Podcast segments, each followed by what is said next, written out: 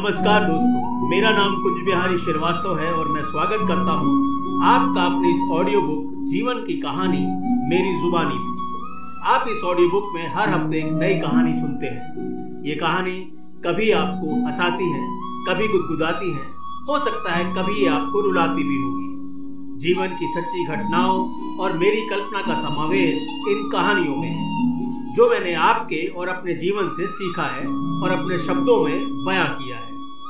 तो चलिए सुनते हैं आज की कहानी बॉस की आँख। उस मुल्क की सरहद को कोई छू नहीं सकता। जिस मुल्क की सरहद की निगेबान है आँखें। कुर्सी पर खास सरकारी तौलिए से हाथ पूछते हुए एक अधेड़ उम्र के अधिकारी ने ग्लास उठाते हुए घंटी बजाई। चपड़ासी अंदर दाखिल हुआ और अंदर आते ही बोल उठा, गुड मॉर्निंग, सर। ऐसा अक्सर होता था कि वो अधेड़ उम्र के अधिकारी जो मेरे बॉस थे, हम लोग नगर पालिका के महकमे में थे। जब भी कोई कैबिन में मौजूद होता तो सामने वाले स्टाफ की ऐसी तैसी ज़रूर होती थी। बॉस का लंबा चौड़ा भाषण चालू होना ही था। दयाशंकर अंदर खड़ा था। बॉस उस पर पिल पड़े। अबे दयाशंकर, घड़ी देख, साढ़े ग्यारह बजे हैं। मेरी आँख अभी खराब नहीं हुई है। क्या टाइम है ऑफ़िस का? अपना इलाज करा ले, वरना कहीं मैं डॉक्टर बन गया तो ऑपरेशन कर दूँगा। जा, जाकर अकाउंट ऑफिसर धर्मेंद्र को बुला ला। अब बॉस मेरी तरफ़ घूमते हैं। मैं कुछ ज़रूरी कागज़ लेकर पहले से ही बॉस के कैबिन में था। चाटुकारिता में मेरी पकड़ बहुत अच्छी थी। इसलिए बॉस की आँख मेरी तरफ़ मुस्कुराकर ही देखती थी। इस ऑफ़िस में डिसिप्लिन की बहुत कमी है, सर। मैंने भी हाँ में हाँ मिलाई। फौज का अनुशासन जैसे ही रहा होगा, वैसा मैंने दिखाया। यस, सर यस, सर की झड़ी लगा दी। सर, अब आप आ गए हैं तो सब ठीक हो जाएगा। बॉस ने सामने चलते हुए टेलीविज़न की ओर देखकर कहा यह गवर्नमेंट भी ना सारे शेयर नीचे आ रहे हैं। फिर मुड़ते हुए बोलने लगता है, आज फिर कोई मेट्रो के आगे कूद गया खिड़की खोलते हुए देखकर, सुबह से मेट्रो नहीं चल रही है, प्लेटफॉर्म पर भीड़ जमा है। ऑफिसर लोग यदि सुधर जाएँ तो देश अमरीका हो जाए। मे आई कम इन सर धर्मेंद्र की आवाज़। गर्दन उसकी अंदर थी और आवाज़ सुनाई पड़ी।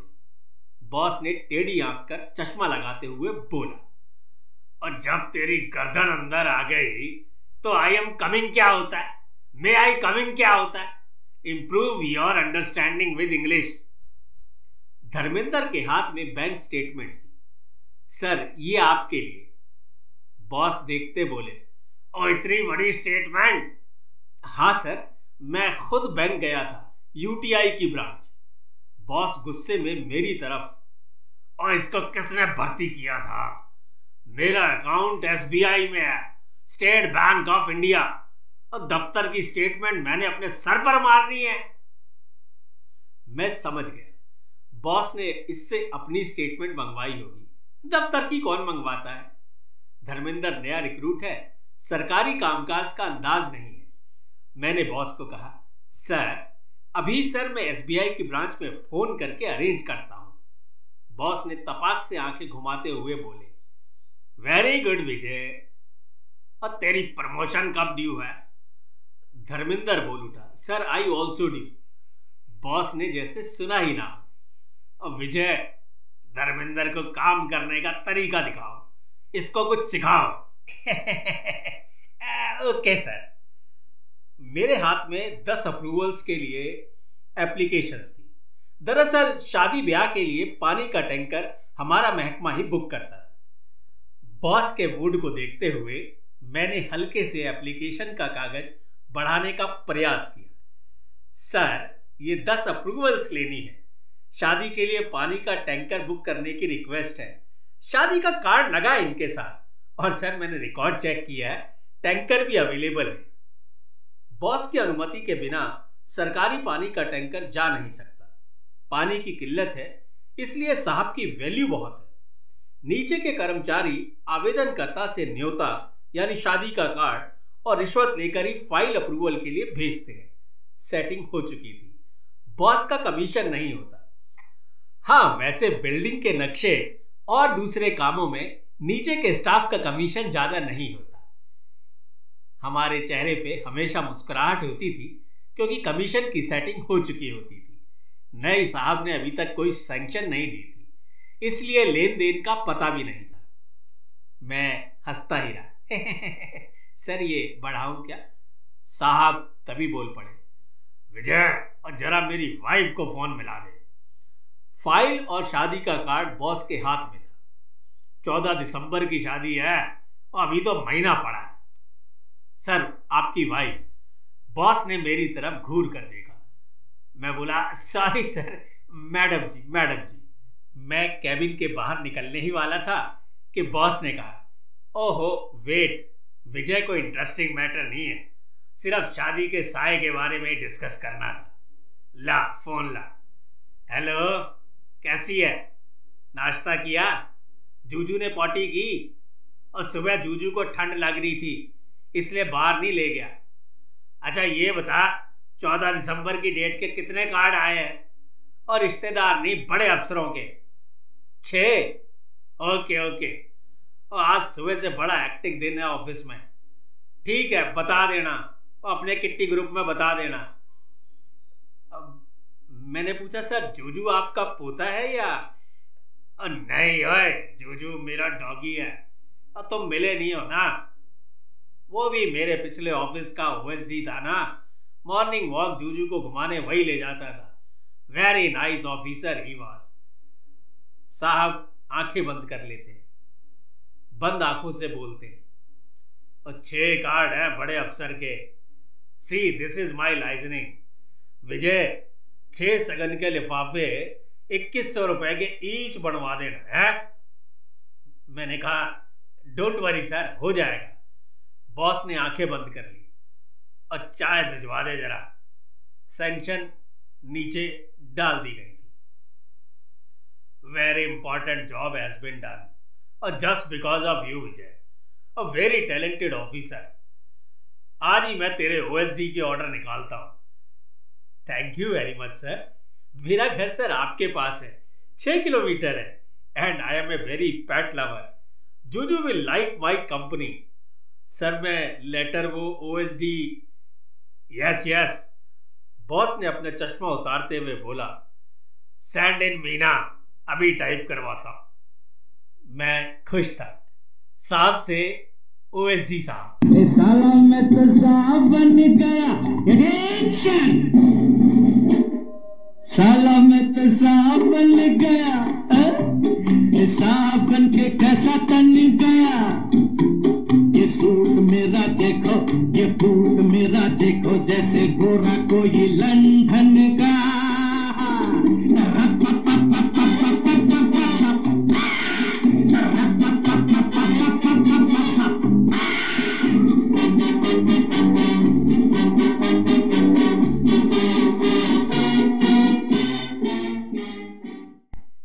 मैं बाहर अपनी कुर्सी के पास नाच रहा था।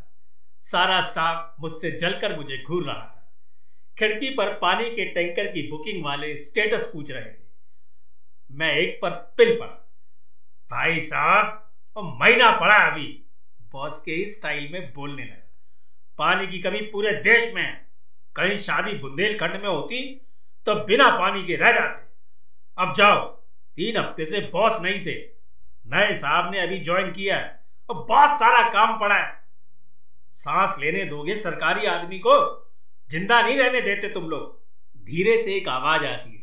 साहब, मैंने शादी के कार्ड के साथ खर्चा पानी दिया था। अबे खर्चा पानी दिया था तभी तमीज से बात कर रहा हूँ।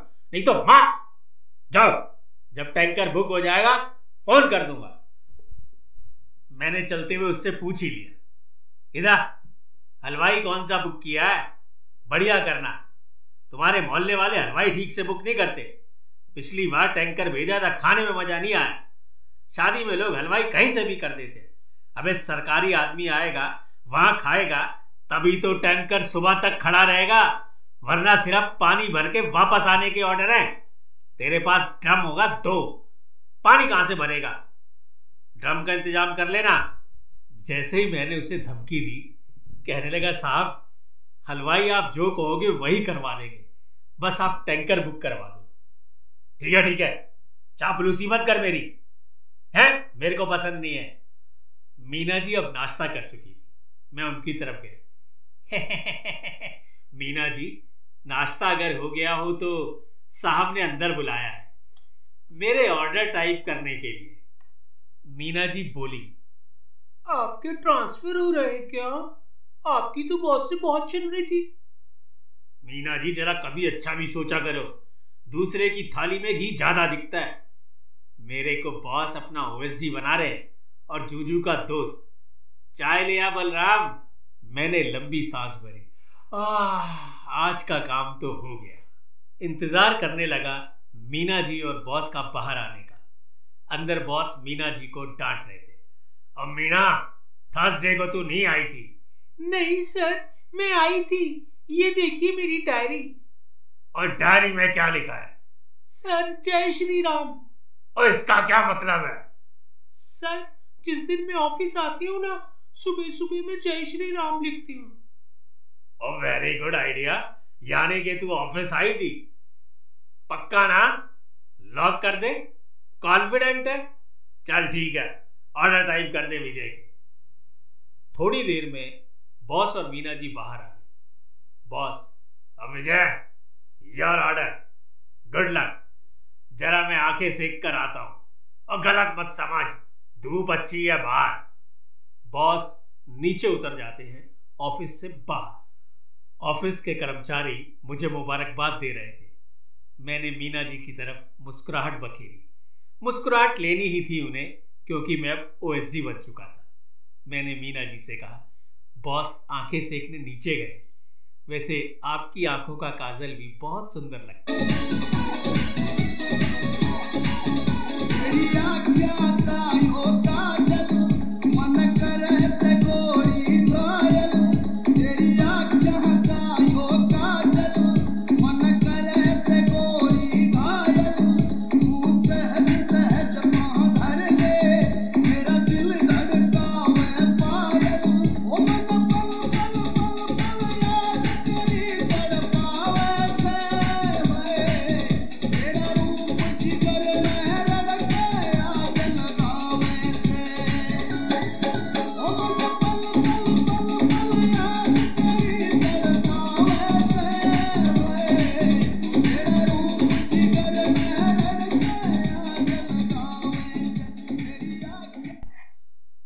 दिन में मेरी दोस्ती जूजू से हो गई, यानी बॉस के कुत्ते से।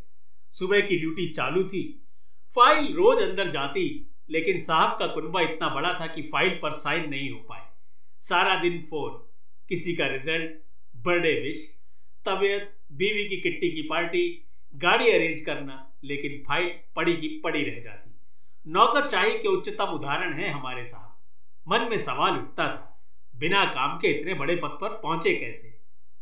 चापलूसी, काम के नाम पर आराम अपने से बड़े अधिकारियों को प्रणाम। वैसे सिस्टम भी यही चाहता है। जो करे सलाम, वही सबसे बलवान। भ्रष्ट तंत्र में गधा पहलवान। चाटुकारिता एक कला है, आनी चाहिए। आपको चेन बनानी चाहिए। जनता रोए तो तुम्हें दुख काहे का हो साहब की आँख में मोतिया बिंद हो गया। मीना मैडम ने अपने जानकार, रिश्तेदार से आई सर्जन की ऑपरेशन की डेट फिक्स करा दी। मेरी ओएसडी की नौकरी जूजू के वॉक तक लिमिटेड हो गई। मीना जी साहब की पर्सनल सेक्रेटरी नियुक्त हो गई रोज आँख पटकाती हुई मुझे चढ़ा रही थी। अपना गेटअप मेकअप नई तरह से टेकअप किया। जिस दिन ऑपरेशन हुआ ऑफ़िस में छुट्टी का माहौल था। पानी की बुकिंग वालों की बाहर मारा मारी हो रही थी। बॉस की आँख पूछने वालों का जनसमूह उमड़ पड़ा था। मीना जी चार्ट बना रही थी। किस किसने साहब से उनका हाल पूछा है। और साथ में अपने आउटस्टेशन ट्रांसफ़र को रुकवाने का प्रिस्क्रिप्शन भी तैयार करवा रही थी। तीन दिन बाद बॉस ब्लैक चश्मा लगाकर ऑफ़िस पहुँचे। मिलने वालों का तांता लग गया। विजय जी ने कहा, सर, आप बड़े हैंडसम लग रहे हैं। काला चश्मा आप पर बहुत जच रहा है। बॉस गुस्से में आ गए। और तेरी आँखों में मोतिया गिरेगा ना, तब पता चलेगा। और मीना, इसका ऑपरेशन मत अरेंज कराई हो सुबह नहाने में कितनी दिक्कत हो रही है। वो तो मीना के फ़ोन से ही मैं अलर्ट हो जाता हूँ। सर ऑपरेटेड आँख में पानी मत डालना। और इसकी आवाज़ सुन के मैं कॉन्शियस हो जाता हूँ। सो केयरिंग शीज और Meena you will not move to the out station transfer अब कैंसिल करवा दूँगा मैं। मीना जी बोली प्लीज़ सब लोग बाहर वेट करिए। मुझे सर की आँखों में दवाई डालनी है। मैं जूजू तक सिमट कर रह गया था। मुझे अपनी चाटुकारिता वाले हुनर पर बहुत विश्वास था, लेकिन मैं ये भूल गया था कि और भी सवार हैं जमाने में। मेरी आँखें धुंधला गई। साहब की आँखों में मीना दवाई डाल रही थी। साहब शीर्षासन की मुद्रा में दीवार के सहारे उल्टे पड़े थे और मीना मैडम उनकी आँखों में दवाई डाल रही थी। मीना मैडम की हाइट छोटी थी, इसलिए साहब ने शीर्षासन की मुद्रा को एडजस्ट करने के लिए अपना लिया था। मीना बुदबुदा रही थी। Sir how caring you are मेरी हाइट से आपने अपनी आँखें एडजस्ट कर ली. बाहर खिड़की पर मारा मारी हो रही थी। पंद्रह दिसंबर आ चुका था। शादी हो चुकी थी। पानी का टैंकर साहब की आँख के कारण किसी का बुक नहीं हो पाया। शादियाँ बिना पानी के संपन्न हो चुकी थी। जिन पानी के ऑर्डर्स की बुकिंग होनी थी, अब उनके रिफंड बन रहे थे। मैंने मीना जी से कहा। मीना जी, पानी के टैंकर तो बुक नहीं हुए, साहब से रिफंड पर साइन करवा देंगी। मीना जी ने मुझे चुप करा दिया। Mister Vijay you are very selfish साहब की आँख ज़रूरी है। पानी के टैंकर्स का रिफंड इतना इम्पोर्टेंट नहीं है। जब पानी नहीं मिला तो रिफंड क्या करेंगे? मैं मीना जी की आँखों में देखता रहा। शीशे के अंदर बॉस शीर्षासन की मुद्रा में अपनी आँख पर हाथ रखे उल्टे पड़े थे। ओ मीना सीधा हो जाऊँ क्या? सच्चाई ये है कि भारत में 50 प्रतिशत से अधिक लोगों के पास साफ़ पानी पीने का नहीं है। दो लाख की मौत दूषित पानी पीने से होती है। भारत के अंदर बयासी प्रतिशत गाँव के अंदर पाइपलाइन से पानी नहीं पहुँचता है। एक अनुमान के मुताबिक सन 2050 तक। पानी की समस्या विकराल रूप ले लेगी।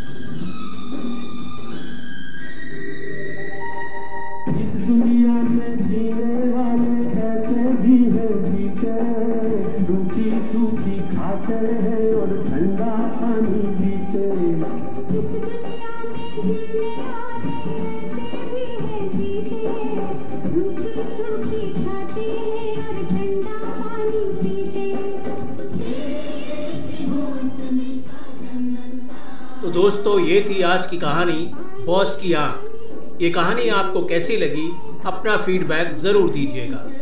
कहानी सुनने के लिए आपका शुक्रिया अदा अदा करता हूँ।